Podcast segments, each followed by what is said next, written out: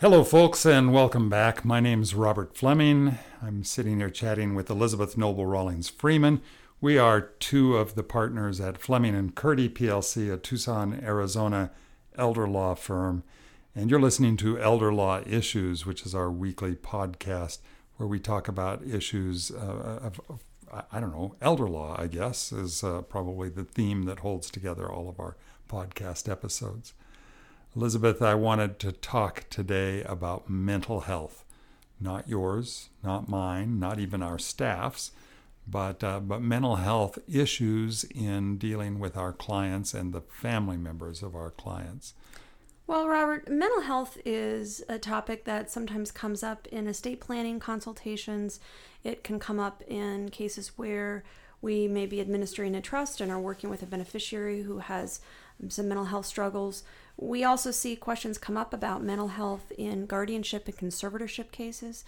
So I would tell you that when I have somebody bring up the uh, kind of question of, well, what can I do about so and so's mental health or my own mental health? I, I start, first of all, by talking to them a little bit about their concerns.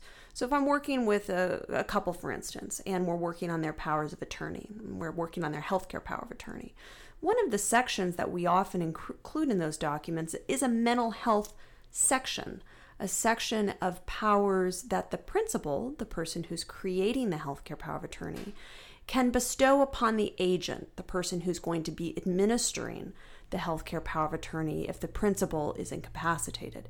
And those mental health powers, Robert, um, you've drafted them and, and I've tinkered with them through the years. They generally allow the agent to work with medical professionals to see if an assessment or an evaluation needs to be made for the principal. And that's a pretty broad stroke there to take at that. But when I talk to people about those in their documents, um, you know, that's kind of the starting place. So, mental health, I mean, a healthcare power of attorney gives the agent the power to make all sorts of healthcare decisions, including uh, medication choices that, that could be treatment for a mental health issue, including therapy for a mental health condition. It's not like there's a, a line at which you, uh, you stop having the power. Uh, well, actually, I guess there is a line, and that is locking somebody up for inpatient mental health treatment. It's also, however, true that mental health treatment organizations think of what they do as a little bit different and, uh, and more uh, invasive, and so they want to have clearer authority. But the question of actually locking up a patient for inpatient treatment that's something that uh, an agent under a typical healthcare power of attorney probably will not be allowed to do. They probably don't have the power to do that. Though, sort of oddly, if they're getting mental health treatment for somebody who is being placed in a non psychiatric ward, that isn't an issue, uh, at least not for most providers.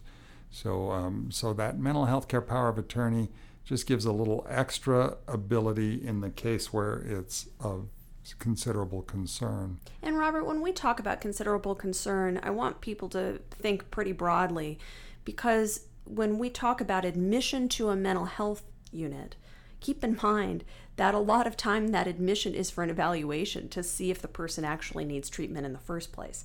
And somebody can sign admission paperwork all day long, but unless there are medical professionals that believe somebody may be in need of evaluation, the agent completing uh, admissions paperwork really does nothing. It has to be the, the mental health professional, those teams, whether they're in the hospital or whether they may be in a um, private placement, who are really going to make that medical assessment, not the agent.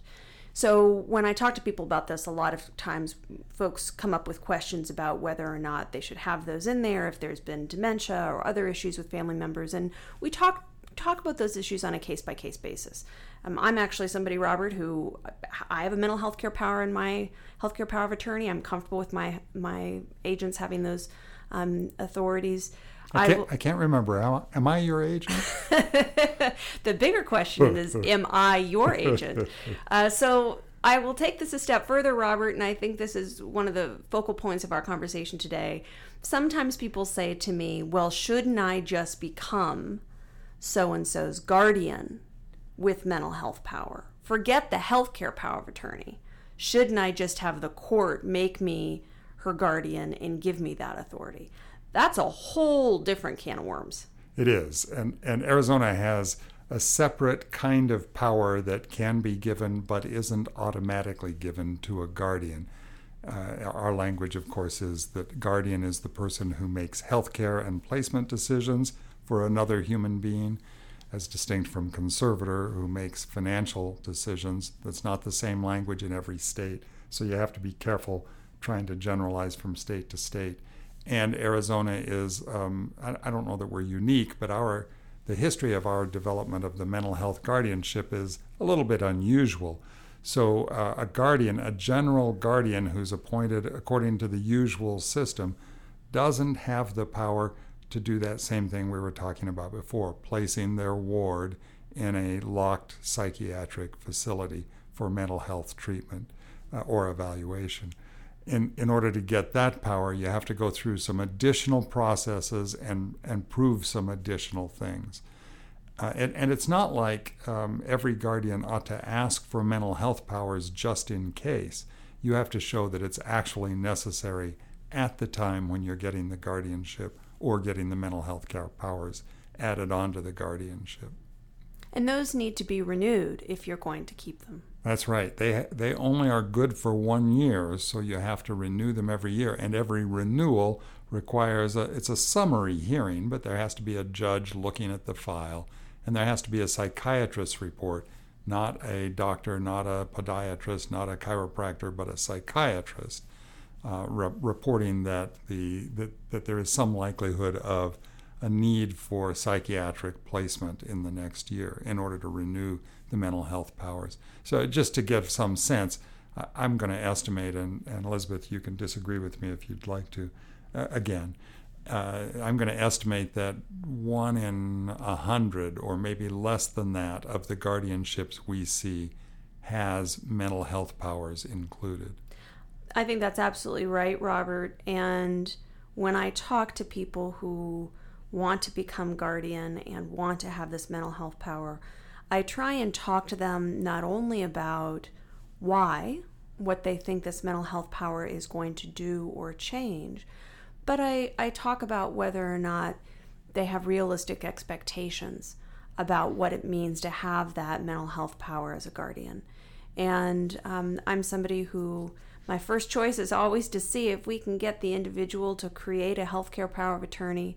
Um, if that healthcare ha- power of attorney should have mental health provisions, I always like to assess whether that's an option before we even start talking about guardianship or guardianship with mental health power. So that's definitely, I think, a um, perspective that I have, and it's about, for me, creating autonomy and independence for the principal, for the person who may um, need medical assistance.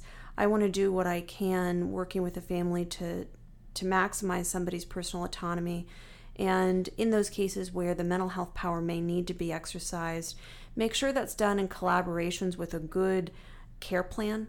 Uh, because anybody who has had to have a loved one evaluated in a psychiatric unit or any kind of inpatient unit knows it is incredibly stressful. So what we try and do is is provide support and ideas about how a care plan can be put together. It's it's a lot more than just what the documents say.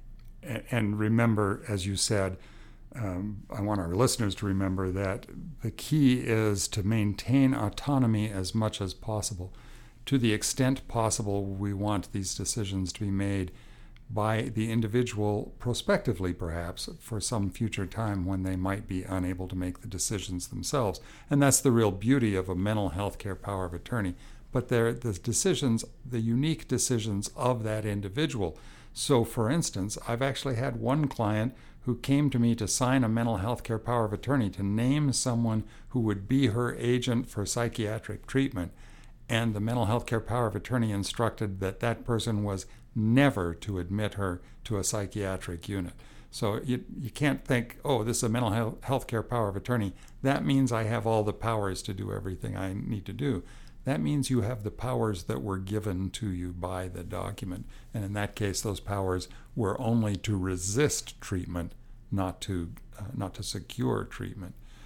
Uh, I think actually she, that, that client ultimately was committed involuntarily because she had a psychiatric break, and the system will will step in and and ignore your wishes if your safety is at, at quest, in question. Uh, but uh, but it is we start from the individual autonomy of each client doing what they want. That's right, Robert. And, and these are discussions that are quite detailed and fact specific. And uh, for folks who may be wanting to learn more about mental health powers and whether or not a guardianship with mental health power is appropriate or what the advantages or disadvantages of that would be, or we're happy to chat with you. And for those of you who are looking over your healthcare powers of attorney and the drafts that we provide, if you have questions about the language that we've drafted and, and want to tinker with it or have things removed, just let us know. That's right. We want to make sure the document reflects your actual wishes. And on that note, I think we can wrap up for today. This is Robert Fleming. I've been talking about mental health with Elizabeth Noble Rawlings Freeman, my partner. Uh, and uh, and we are part of Fleming and Curti PLC, a Tucson, Arizona elder law firm. We do this every week. We encourage you to send us questions, things you wish we would talk about or explain, and uh, and we encourage you to join us again next week. Thanks.